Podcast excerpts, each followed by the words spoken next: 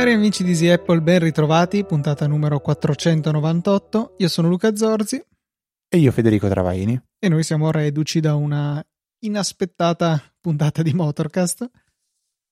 Sì, accidental, come accidental.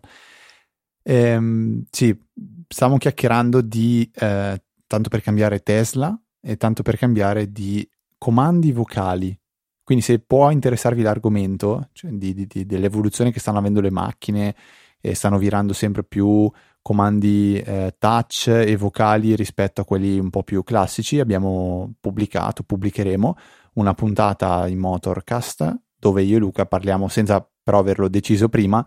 Eh, io stavo registrando come al solito per, per, per, per, backup con Skype con Recorder e quindi abbiamo deciso, deciso di pubblicare quel, quell'estratto, durerà penso 10 minuti, forse un quarto d'ora, ma non penso. Ecco, preciso che uscirà probabilmente più tardi rispetto a questa puntata perché non so se farò in tempo a preparare anche quello, però vi promettiamo che uscirà e un po' lo stiamo anche giurando al mondo registrandolo in maniera ufficiale nella puntata di Easy Apple che quella sì uscirà puntuale, sarà uscita puntuale venerdì alle sì. 17 noi piegheremo lo spazio-tempo e comunque in questa puntata faremo trovare il link per eh, ascoltare la puntata di, di Motorcast. Peraltro il, il link possiamo. potrai metterlo anche se non è ancora uscita la puntata perché tanto è facilmente indovinabile. Eh sì, basta sapere contare uh, uno in più dell'ultima puntata di Motorcast. È una cosa scandalosa, però è così. E a proposito di sondaggi, Luca, so che dopo una lunga pausa di sondaggi, è stata interrotta due puntate fa con il sondaggio sul lavaggio mani, adesso sei tu a voler proporre qualcosa che mh, ti tocca da vicino, che sono i podcast. Sì, mi tocca da vicino e in particolare eh, era una discussione che era nata l'altro giorno con la mia ragazza riguardo a com'è il metodo di fruizione dei podcast. Io Perché lei già... ascolta podcast? Sì, sì, sì. Oh, porca miseria, questa è una, già una big news. Sì, non, non so se mi era mai capitato di parlartene. Ovviamente non ascolta noi o podcast della nostra sfera, però ascolta. Beh, dopo voglio sapere cosa ascolta. Intanto, prima ti lascio parlare, poi intervengo. Appunto, la questione riguardava il modo di fruizione. Io ho già avuto modo di spiegare che ho un metodo piuttosto arzigogolato che si basa pesantemente sulle playlist smart, che in base alla priorità che io ho assegnato ai vari podcast, man mano che questi escono, me li propone in cima alla classifica, alla playlist principale, diciamo, oppure li intervalla eh, in base appunto alla priorità dei podcast stessi.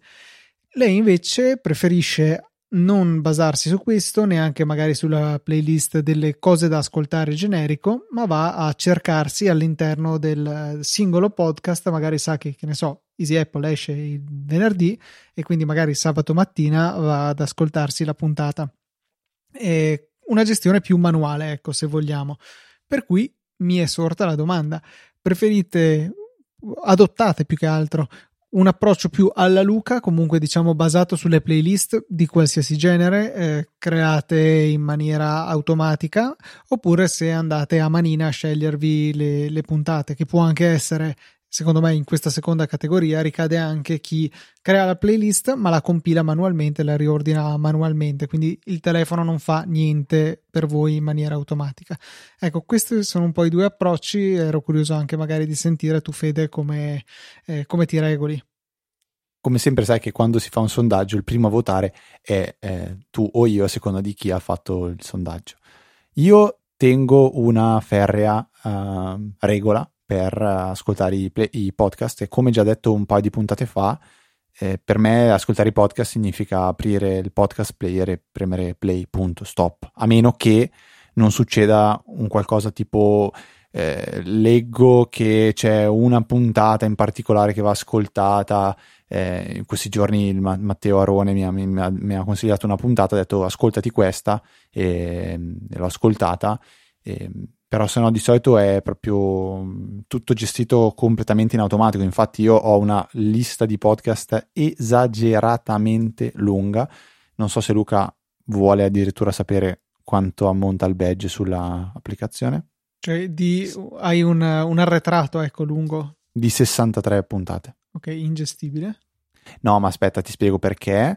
Perché eh, c'è dentro queste puntate almeno 40, forse di più, sono eh, del podcast che ho creato io, nel senso che ne avevamo parlato forse.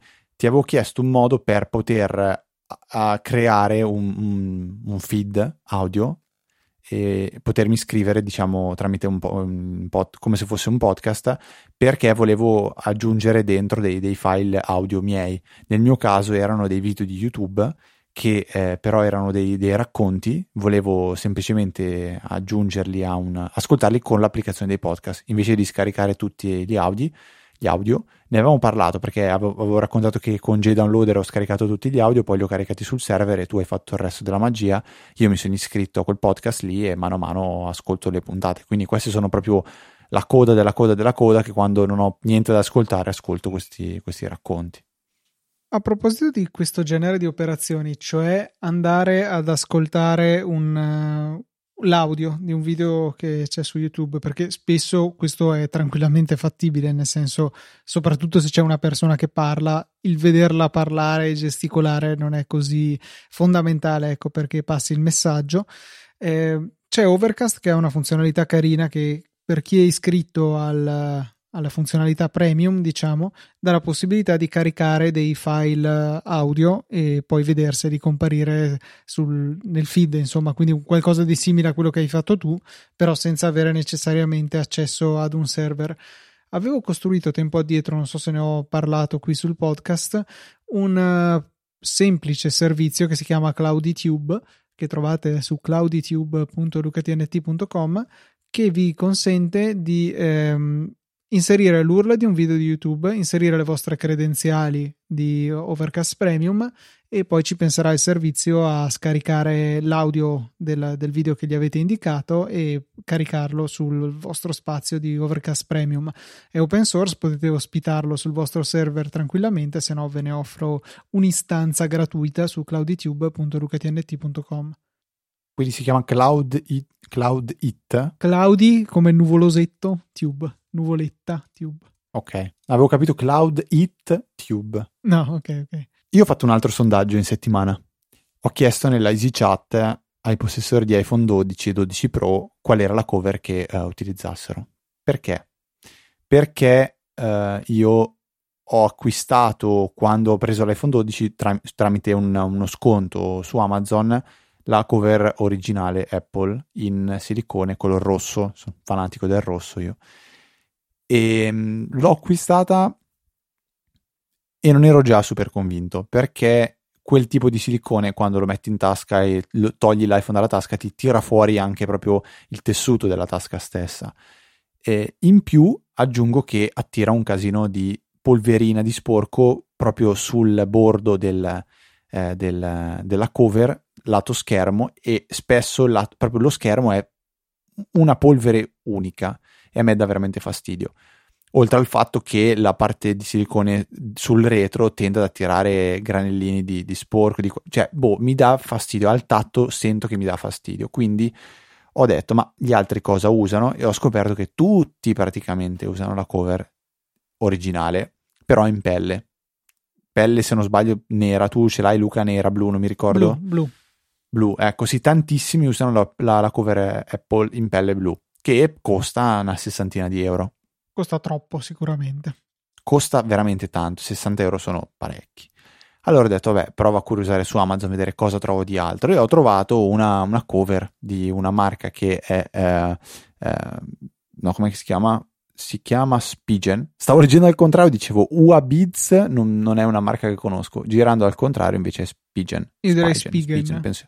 Spigen, Spigen proprio la prima che presentava eh, la, la, Amazon ed è fatta molto simile a quella di, di, Apple come idea, solo che sul retro è praticamente plastica, è soltanto il bordino di un silicone che io avrei anche evitato, forse è giusto per dargli un po' di flessibilità e con praticamente 10-11 euro sono super soddisfatto della cover che ho acquistato e eh, è uno di quei prodotti che a primo, primo utilizzo ti viene da consigliare ad altri, quindi se non siete soddisfatti della cover del vostro iPhone, se volete cambiarla, curiosare, ci sono in tanti colori, il prezzo è veramente irrisorio perché si parla di 10-11 euro.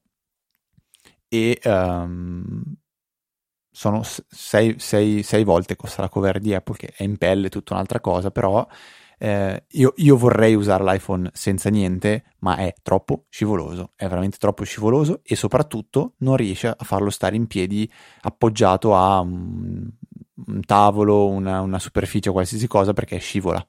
Eh, mentre a me piace a volte proprio l'iPhone appoggiarlo in verticale e lasciarlo lì così, perché magari sono al lavoro, lo appoggio contro, contro, sulla scrivania, però in verticale appoggiato per esempio al calendario e quando vedo che eh, si, si illumina, mi arriva la notifica, ce l'ho direttamente davanti agli occhi, non devo prenderlo in mano alzarlo per guardare lo schermo. Quindi, ricapitolando, piccolo prodo- prodotto della settimana che mh, mm, ex prodotto della settimana, come ha detto Luca settimana scorsa. Trovate, trovate il link nelle note della puntata cover Spigen di, per iPhone 12. Molto bene, Fede. Eh, un solo commento da parte mia riguardo alla cover in pelle Apple. Sul fatto che costi caro, l'hai già detto tu, e devo dire che qua la mia opinione differisce in maniera sostanziale da quella di Maurizio. Ne abbiamo parlato in passato e lui criticava le cover in pelle precedenti perché non andavano a coprire la parte inferiore del telefono. Io invece trovo che questo sia preferibile e infatti mi dispiace che quella per iPhone 12 eh, sia eh, completa, diciamo, su tutti i quattro bordi esterni, eh, compreso il sotto del telefono.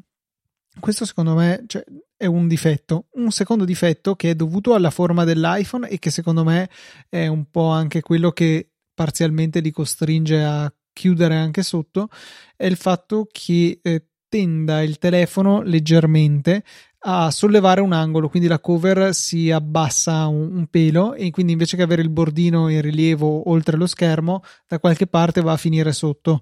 Insomma, il telefono si sposta un attimino da, dalla posizione dove dovrebbe essere e questo lo trovo alquanto fastidioso. Non succedeva minimamente con i precedenti telefoni con i bordi arrotondati sui quali l'adesione era veramente perfetta, cioè eh, la cover riuscivi sia a toglierla senza troppa fatica quando volevi, ma anche eh, non si spostava assolutamente dalla sua sede in maniera involontaria. Questa invece riesce ad avere entrambi i difetti, cioè tende a muoversi un pochettino, uscire un pochettino dalla sua sede e al contempo è piuttosto difficile riuscire a estrarre il telefono, un po' meno a rimetterlo fortunatamente. Quindi questa cover in pelle mi convince molto meno delle precedenti che ho avuto e se non sbaglio è dall'iPhone 6 che ho sempre la cover in pelle Apple e questa volta devo dire che mi ha un attimino deluso. C'è da dire che senza, se non altro la compri e la usi tutto il tempo che, che, che hai l'iPhone, cioè non, non, non, si rompe, non si, non si, si rovina, diciamo. Invecchia. A, a que, invecchia, ecco sì, bravo, detto parola giusta, l'hai detto. Cambiando invece completamente argomento, c'è una novità che credo sia molto interessante e che è arrivata eh, dall'ultima beta di iOS, è uscita da poco la prima beta di iOS 14.5, numerone anche quest'anno, eh, ed è iOS 12 o 13 che hanno cominciato a fare anche delle mm, versioni minori ma comunque piuttosto numerose. Cioè in passato non mi pare si arrivasse al punto 5 punto 6 invece ultimamente ci stanno arrivando sempre ma comunque detto questo la novità più interessante è che eh, pur non essendo eh, evidente in nessuna parte delle impostazioni, non c'è proprio questa cosa, pur non essendo esplicitamente nemmeno citata da Apple nelle note di rilascio di questa versione, eh, diversi utenti si sono accorti del fatto che è possibile eh, cambiare il servizio di streaming musicale e nonché anche il player dei podcast. Eh, diverso, cioè metterne uno che sia diverso da Apple Music e ehm, da Apple Podcast come predefinito, perché se già da un po' possiamo dire eh, cara amica Siria, per favore metti l'ultima puntata di Easy Apple uh, su Castro, per esempio, non potevamo, e la stessa cosa anche su Spotify, fammi sentire l'amor toujours di Gigi D'Agostino su Spotify, eh, non potevamo fare sì che questi fossero i nostri servizi predefiniti, come invece si può fare adesso con eh, i client mail e, e i browser.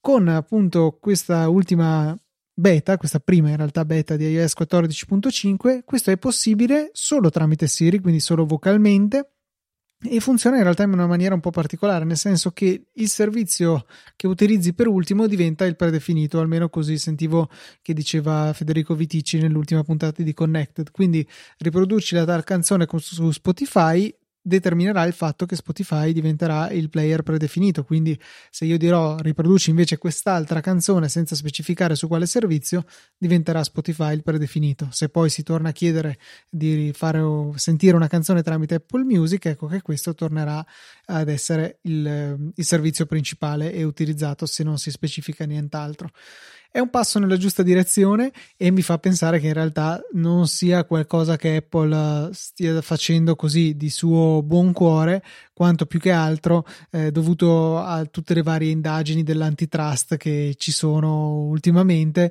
e Apple stia un attimino mettendo le mani avanti. A me non può che fare piacere perché appunto il mio servizio di streaming principale è Spotify e dover specificare metti la playlist Discover Weekly che è quello che faccio il 99% del tempo su Spotify è piuttosto fastidioso, mentre invece dirgli semplicemente di riprodurre la tale playlist, direi che è sicuramente più pratico.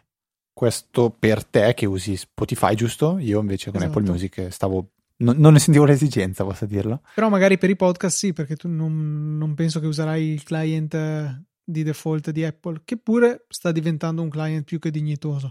Non è per power user, direi proprio di no, però sicuramente è un client piuttosto valido. Sì, ma no thank you. Lo lascio a voi se proprio volete usare. Chissà quanti usano. T- tanti ascoltatori, secondo me, usano il client podcast per Apple. Poi magari per le esigenze va bene, quindi niente da dire. Potrebbe diventare Però, un sondaggio per qualche prossima puntata. Ma l'abbiamo già fatto. Sì, no, rivisitare, vedere se è cambiato qualcosa. Magari andiamo a pescare quello vecchio e vediamo cosa è cambiato X mesi o anni dopo. Va bene, ce lo, ce lo, teniamo, ce lo teniamo in tasca per le prossime puntate. Ehm, e nel frattempo io vi eh, consiglio, vi spiego come eh, semplificare ehm, la, la, il gioco che il nostro Stato ha deciso di pensare, eh, di cui non voglio cioè, assolutamente eh, dire se sono da, d'accordo, se non sono d'accordo, se è una cosa sensa- sensata o non sensata, fatto sta che c'è. Perché il... l'hai già detto con queste parole? Ma no, io non, non, lo so, non lo so, c'è questa...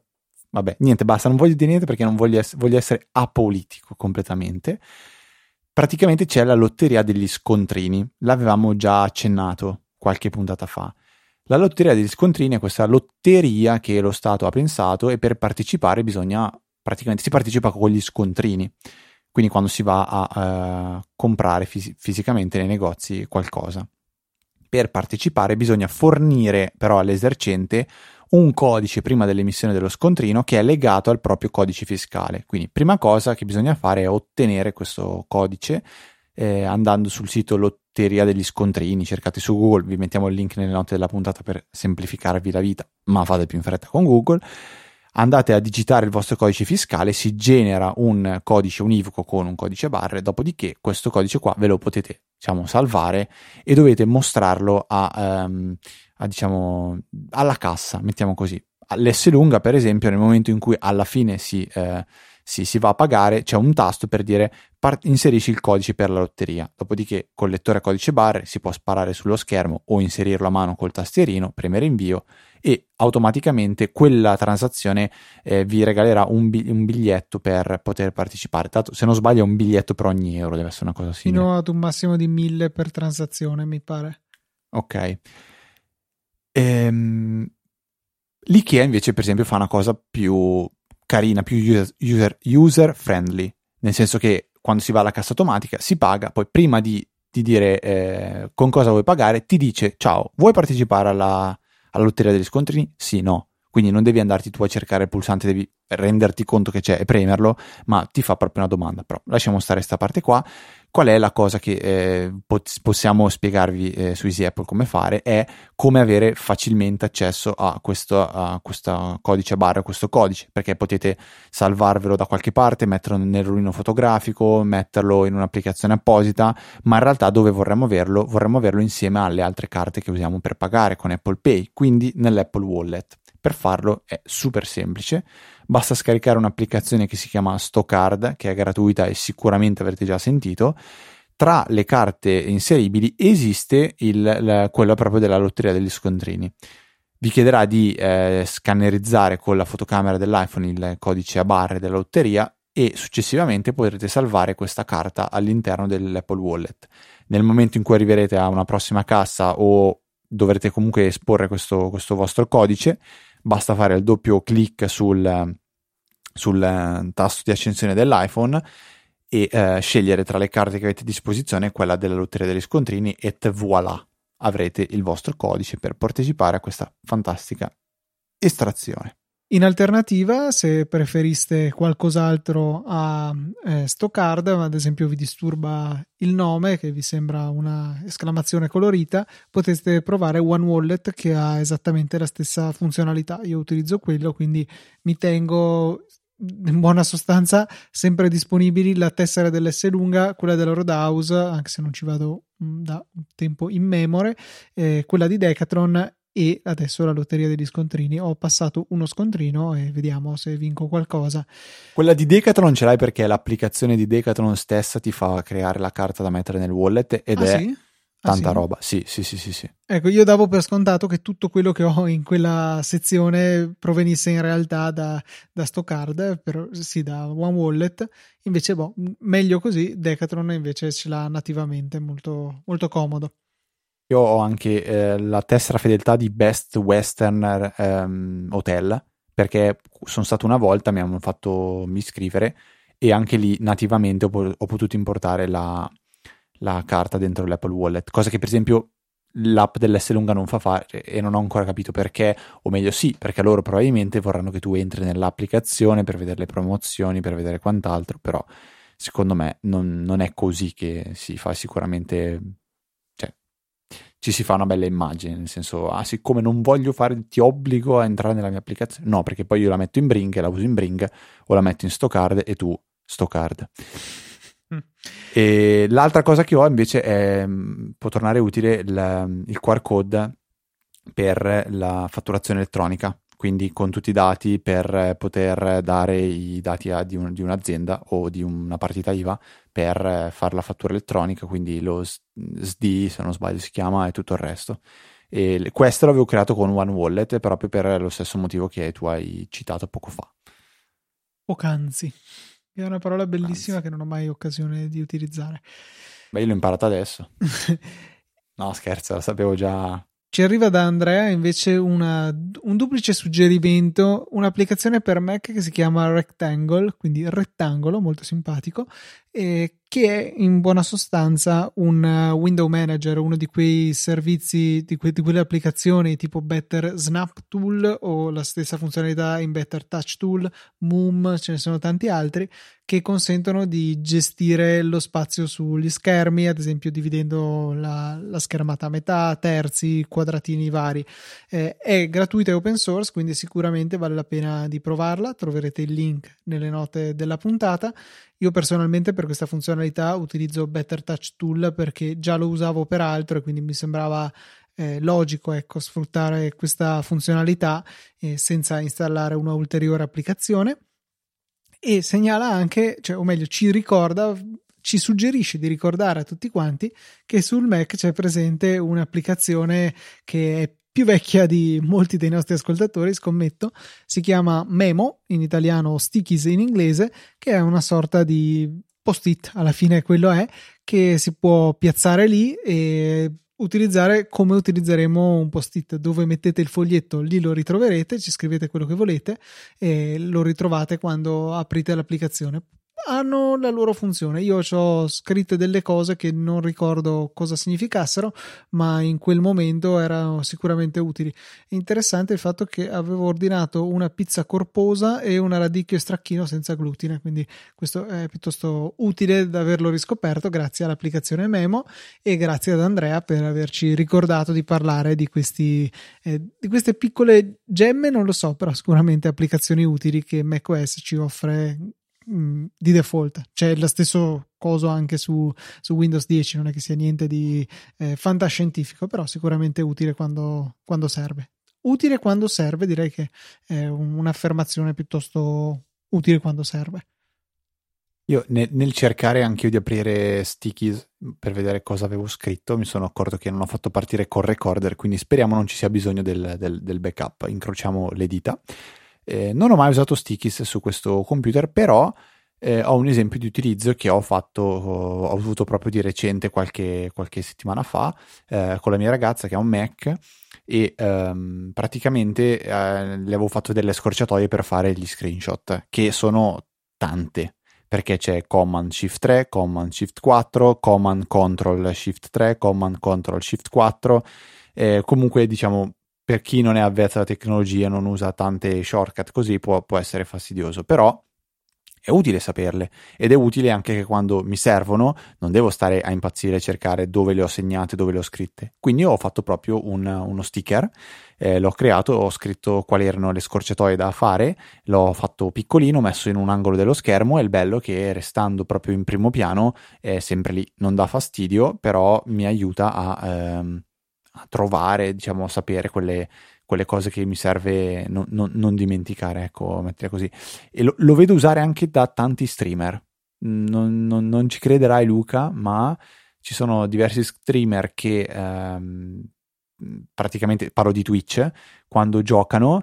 Eh, per esempio, eh, voglio, vogliono fare di solito, di solito, ci sono alcuni streamer che quando giocano fanno anche eh, teaching, cioè mentre giocano spiegano quello che stanno facendo perché chi li guarda possa capire il, il motivo di alcune scelte, di alcune cose e eh, magari quando commettono degli errori e li analizzano, poi lasciano proprio una, una, una nota aperta su, sullo schermo in modo che lì sopra scrivono le note per dire eh, quest- devo stare attento a sta roba qua.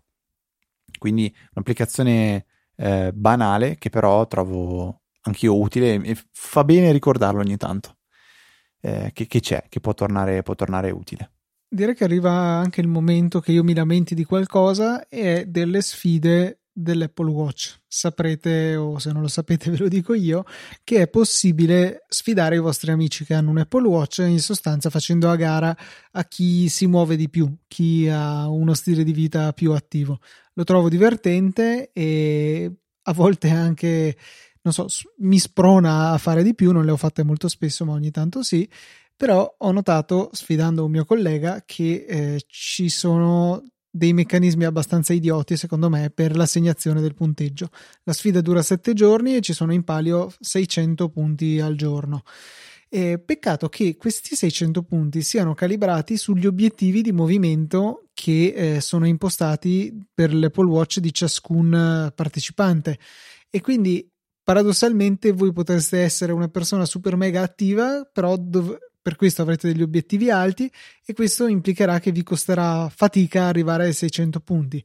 Viceversa, il vostro avversario magari ha degli obiettivi un po' più rilassati, magari eh, anche le 12 ore da stare in piedi ne ha messe 6, i minuti di attività li ha abbassati, eccetera, e quindi arriverà molto più rapidamente all'obiettivo. E quindi mi è costato fatica eh, battere un collega che si muoveva meno di me. L'ho comunque battuto e che comunque ci porta ad un lieto fine. Però insomma mi pare un po' discutibile ecco questa scena, cioè capisco eh, che magari può essere frustrante se vai a sfidare un atleta olimpico, ma tutto sommato non penso ci sia molta gente che sfida atleti olimpici con eh, gli Apple Watch. E ecco ho trovato fastidioso dover faticare così tanto per una vittoria che secondo me doveva essere più scontata. Però forse è un po' lo scopo di questo gioco. Eh beh, Luca, diciamo che il, il, il, meccanismo del gioco è per farti fare qualcosa eh, creando una, un'illusione di, di, di gioco eh, un, po come, un, un, po come, nei supermercati, cioè come se ti lamenti che eh, per, per, ehm, per, ottenere il set di pentole con i punti fragola hai dovuto spendere tanto per comprare i punti fragola, cioè il meccanismo del gioco fatto apposta per farti fare delle cose che altrimenti magari faresti più fatica a fare tu questo l'hai fatto per vincere alla fine. No, in realtà ho fatto le stesse cose che avrei fatto normalmente, solo che ho visto che era stato. E allora perché ti lamenti? Perché, perché dovevo vincere, cioè, dovevo devastarlo. E invece no, non l'ho devastato. Senti, sono in vena di consigli eh, un, po', un, po', un po' geek e tempo fa avevo scoperto un account Twitter che poi ho messo nelle note in to do e ho detto prima o poi ne, ne parlerò. E ho, è venuto il momento di parlarne. È un account che si chiama save underscore video. L'ho trovato, non, non mi ricordo neanche come, ehm, perché vedo li, nelle, nelle, menzioni fatte a un, um, a, un, a un, tweet che era comparso in mia timeline, vedo un, uno che menziona semplicemente un account save video e sotto save video risponde a questo utente dicendogli ecco qua il link per scaricarti il, il video. Che cavolo è sta roba? Praticamente basta menzionare questo save video in un tweet che contiene un video e lui ti risponde dandoti un link per poterlo scaricare. È com- comodo, non mi è ancora capitato di usarlo, però sapere che c'è il giorno che mi capiterà di dover dire ah, scarico questo video, clic, basta una menzione e poi il video lo puoi scaricare. Ed esiste anche un sito web che si chiama savetweetvideo.link, non mi piace neanche un po' il punto link come, come dominio di primo livello, ehm, dove è possibile andare a eh, incollare all'interno della pagina il link a un, a un, tweet e automaticamente viene creato il link per il download. Molto comodo, molto molto molto comodo, penso valga la pena saperlo, quindi at save underscore video trovate anche nelle note della puntata, però più che nelle note della puntata dovete tenerlo nella, no- nella vostra testolina per ricordarvelo il giorno che vi servirà.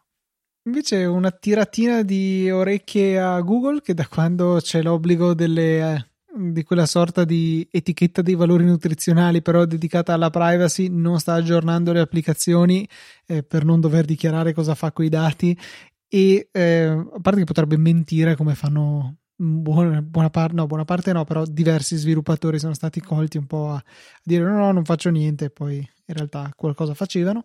E um, le applicazioni hanno cominciato anche a dire questa applicazione non è aggiornata, procedi solo se sei sicuro tipo di, di, di volerti prendere questo rischio. La realtà è che non ci sono aggiornamenti. Fa un po' ridere questa eh, mancanza di trasparenza. Tanto cosa pensano di ottenere? Facebook stessa ha dovuto dichiarare che usano tutto per tutto quello che possono carpire per farci di tutto, l'hanno detto. È solo una questione di tempo. Prima o poi Google dovrà far uscire un aggiornamento e dichiarare le sue, le sue marachelle. Non vedo perché rimandare l'inevitabile. Beh, o stanno contrattando con Apple qualcosa, ma non penso che Apple molli l'osso quindi escluderei questa opzione. Eh, l'altra non me la ricordo più, la stavo pensando, cosa che stavo dicendo? Che magari... Ah sì, no, che l'altra cosa un po' ridicola è che di recente a me è arrivata anche un... loggando su Gmail, mi è venuto fuori un qualcosa per dire scopri come stiamo usando i tuoi dati, come noi rispettiamo la tua privacy, clicca qui, clicca là per scegliere quello che vuoi o non vuoi fare. Ho chiuso e mi sono fatto una risata e ho detto vabbè, tanto chissà che potenza avranno i miei click. Nessuna. Però poi alla fine ci si ricasca sempre a usare Gmail. Tu invece, Luca, sei senza, vero? Mi ricordo. Ricordami come si chiama il servizio che usi mail? Zoho. Zoho, ok. Già, che ricordo che era molto più conveniente una volta perché adesso sì, rimane gratuito con il proprio dominio, ma solo con l'accesso via webmail oppure con la loro app, che comunque è un'app del tutto dignitosa su iOS, oserei dire che è perfino piuttosto valida. E, ehm, mentre invece quando eh, mi sono iscritto io era incluso tutto ciò più anche il login normale tramite IMAP quindi posso usarlo con qualsiasi client eh, io desideri. Eh, adesso è necessario l'account a pagamento. Diciamo che finché riesco a, a andare avanti a scrocco ci resto volentieri. Ok, eh, se il video permette di scaricare anche le GIF, prima non l'ho detto, però forse vale la pena dirlo perché eh, di GIF su Twitter di certo ce ne sono di, di, di, di, innumerevoli e che vale la pena magari conservare. Tu hai un tuo archivio di GIF? Perché io le guardo, mi piacciono, però poi alla fine quando me ne serve una me la vado a cercare a mano, non ho un, un archivio, cosa che invece anni fa avevo. Anni fa vuol dire 10. Io non ho, tengo un, un, archivio di GIF perché io sono dell'altro partito e, um, utilizzo l'applicazione GIF, GIF Wrapped per eh, per andare a collezionare le immagini che mi piacciono e ha una pratica tastiera, no non tastiera, un'applicazione per iMessage, è veramente l'unica applicazione per iMessage che uso che mi permette di vedere la mia libreria, cercare all'interno della stessa e con un clic posso eh, unire, posso appunto inserire la GIF in questione. Eh, ha poi chiaramente le funzionalità di condivisione normali attraverso l'applicazione e quindi si possono mandare anche sulle app che non supportano direttamente le app iMessage, appunto come qualsiasi altra applicazione che non sia iMessage. Eh, l'applicazione è simpatica, è integrata con i servizi anche di ricerca delle GIF per cui potete cercarne oppure eh, potete aggiungere le vostre. Le mie sono appoggiate su iCloud Drive e c'è anche la possibilità di usare invece Dropbox per lo storage delle GIF. Quindi, se anche dal computer volete gestirlo, mettete i file in quella cartella lì e ve le troverete in automatico sul telefono. Vogliamo dire qualcosa di Tweetbot 6, Luca? Oppure la chiamiamo una puntata, come direbbero in, in, in, inglese. No, io direi che qualcosa si può dire, che è uscito e che si basa sulle nuove API, diciamo, non so se si chiamano 2.0 o come si chiamano, del, di Twitter, che in teoria dovrebbero pian pianino includere sempre più funzioni, di fatto però adesso non è che sia un grandissimo passo avanti rispetto a quello che si poteva fare con quelle vecchie. L'accesso è a pagamento per gli sviluppatori e questo ha anche comportato il cambio del modello di business di Tweetbot che passa da applicazione per la quale si pagano gli aggiornamenti principali, quindi le major releases eh, erano sempre state a pagamento con Tweetbot, già la 5 era abbastanza povera di funzioni, povera di novità più che altro rispetto alla 4. Con la 6 raggiungiamo un nuovo picco dove veramente le nuove funzioni penso che si contino sulle dita di mezza mano e, e, però è un abbonamento con una formula interessante. In realtà l'app, l'app, è gratuita, peccato che vi permetta solamente di leggere i tweet e non di postare niente. Eh, non lo so. Sì, però gli aggiornamenti si contano sulle dita di una mano di è una battuta è brutta. triste. È da tagliare. non so se da tagliare. La tagli- cioè, volevo dire. L'apprezzo molto, ma la taglieremo. E quindi non so, mi viene anche difficile eh, per me stesso anche giustificare l'abbonamento se non con simpatia per Tapbots, perché eh, davvero non, non, ha tutte le funzioni del client ufficiale, ha più o meno le stesse che c'erano prima, e però richiede un abbonamento.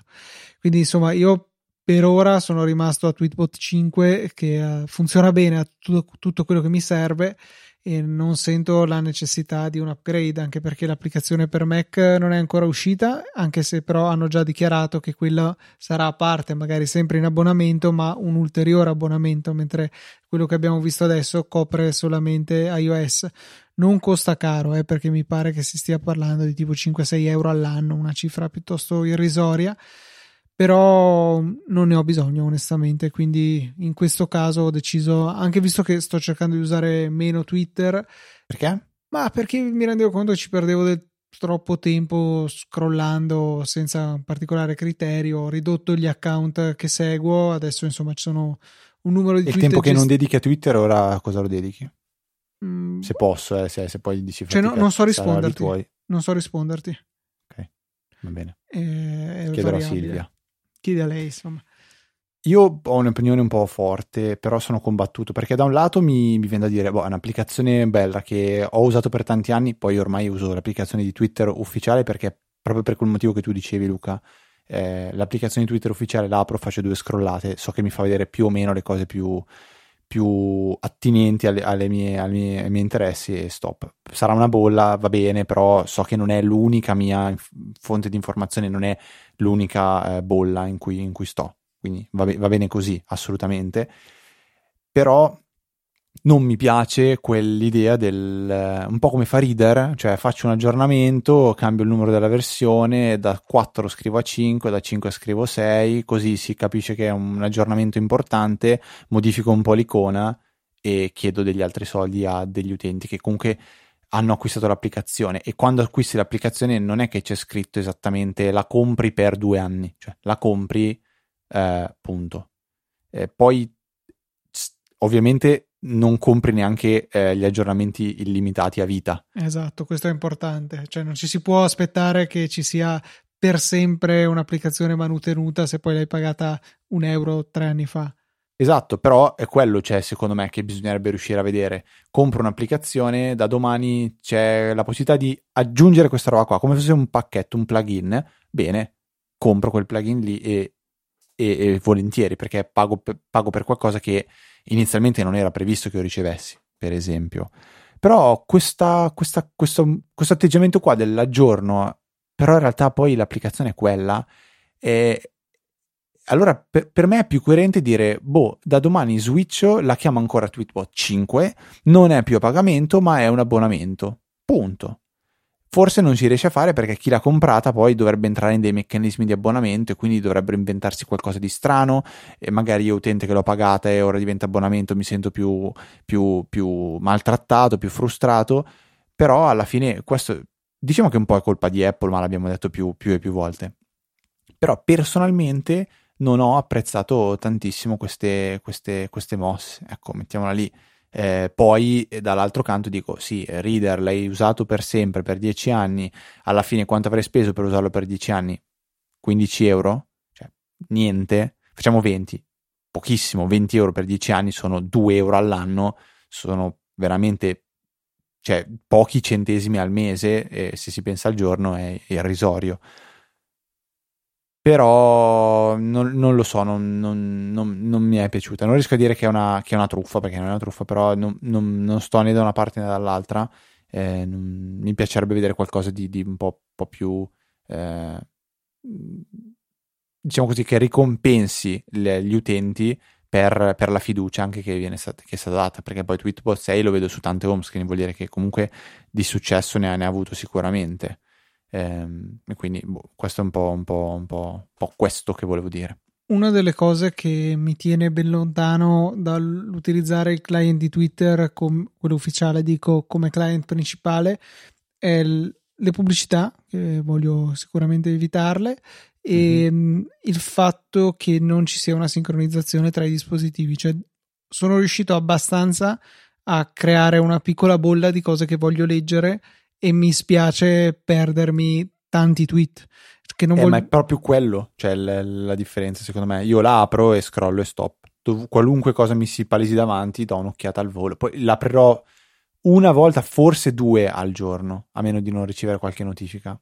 No, io di più. Quindi eh... non ho bisogno di avere quella, que- avevo quella mania, quella ossessione compulsiva per cui bisogna eh, leggere tutti i tweet e se non li leggi, cioè ti senti male. Quelle ho imparato a capirlo anche tramite un film bellissimo che, piccolo off topic, vi consiglio, è su Netflix, si chiama Tok Tok, è un film veramente molto divertente, parla di cinque persone che si ritrovano in una stessa stanza e sono cinque persone con una malattia ossessiva, una ossessione, eh, eh, come si dice? Un disturbo ossessivo compulsivo diverso l'una dall'altra e ehm, molto divertente, però oggi ti posso dire che quella mania che avevo 5-6 anni fa, fino a 5-6 anni fa, di avere la necessità di non perdere un tweet, altrimenti io, cioè, stavo male, quella ero, quello era un disturbo ossessivo compulsivo. Quello è vero. Io non ho paura di dichiarare bancarotta, nel senso che nel momento che ehm, ho troppi tweet arretrati perché magari per due o tre giorni non sono entrato, nessun problema, vado in cima e stop. Però tolte queste situazioni, se magari ho 50 tweet da leggere, li leggo, cioè li leggo, li scorro e vedo se c'è qualcosa. Sì, devi che vedere che comunque quel 50 diventa zero. Mm, no, posso anche, se magari ne ho 150, che comunque è gestibile, sembrano tanti, ma non sono tantissimi. Ne leggo 100, ne restano 50, boh, le lascio lì, li leggerò un'altra volta. Cioè non deve necessariamente diventare 0,0, però tendenzialmente voglio vederli, ecco. Sì, sì, sì, sì, assolutamente. Va bene Luca, se sei d'accordo ringraziamo chi ci ha supportato anche questa 498esima settimana. Direi di sì, per questa settimana dobbiamo dire il nostro sentito grazie a David Rossi, Gian Domenico Macaluso, Marco De Jesus Maria, Davide Tinti, Matteo Arone e Paolo Massignan. Grazie mille per il vostro generoso supporto. Se anche voi volete fare lo stesso, sezione supportaci del sito easypodcast.it, trovate tutti i vari modi, Satispay, Apple Pay, carta di credito, PayPal, c'è tutto. Donazione singola ricorrente La scelta è vostra, ma noi in ogni caso vi diremo un sentito grazie perché ci aiuta, come pure se andate a fare i vostri acquisti su Amazon partendo dai vari link sponsorizzati che trovate sul sito nella sezione dei nostri prodotti che promettiamo di sistemare meglio, insomma ovunque compaia una nostra indicazione per un prodotto su Amazon, ad esempio sul, sul canale Telegram Easy Podcast che ogni Easy Apple, che ogni tanto utilizziamo anche per segnalare particolari affari.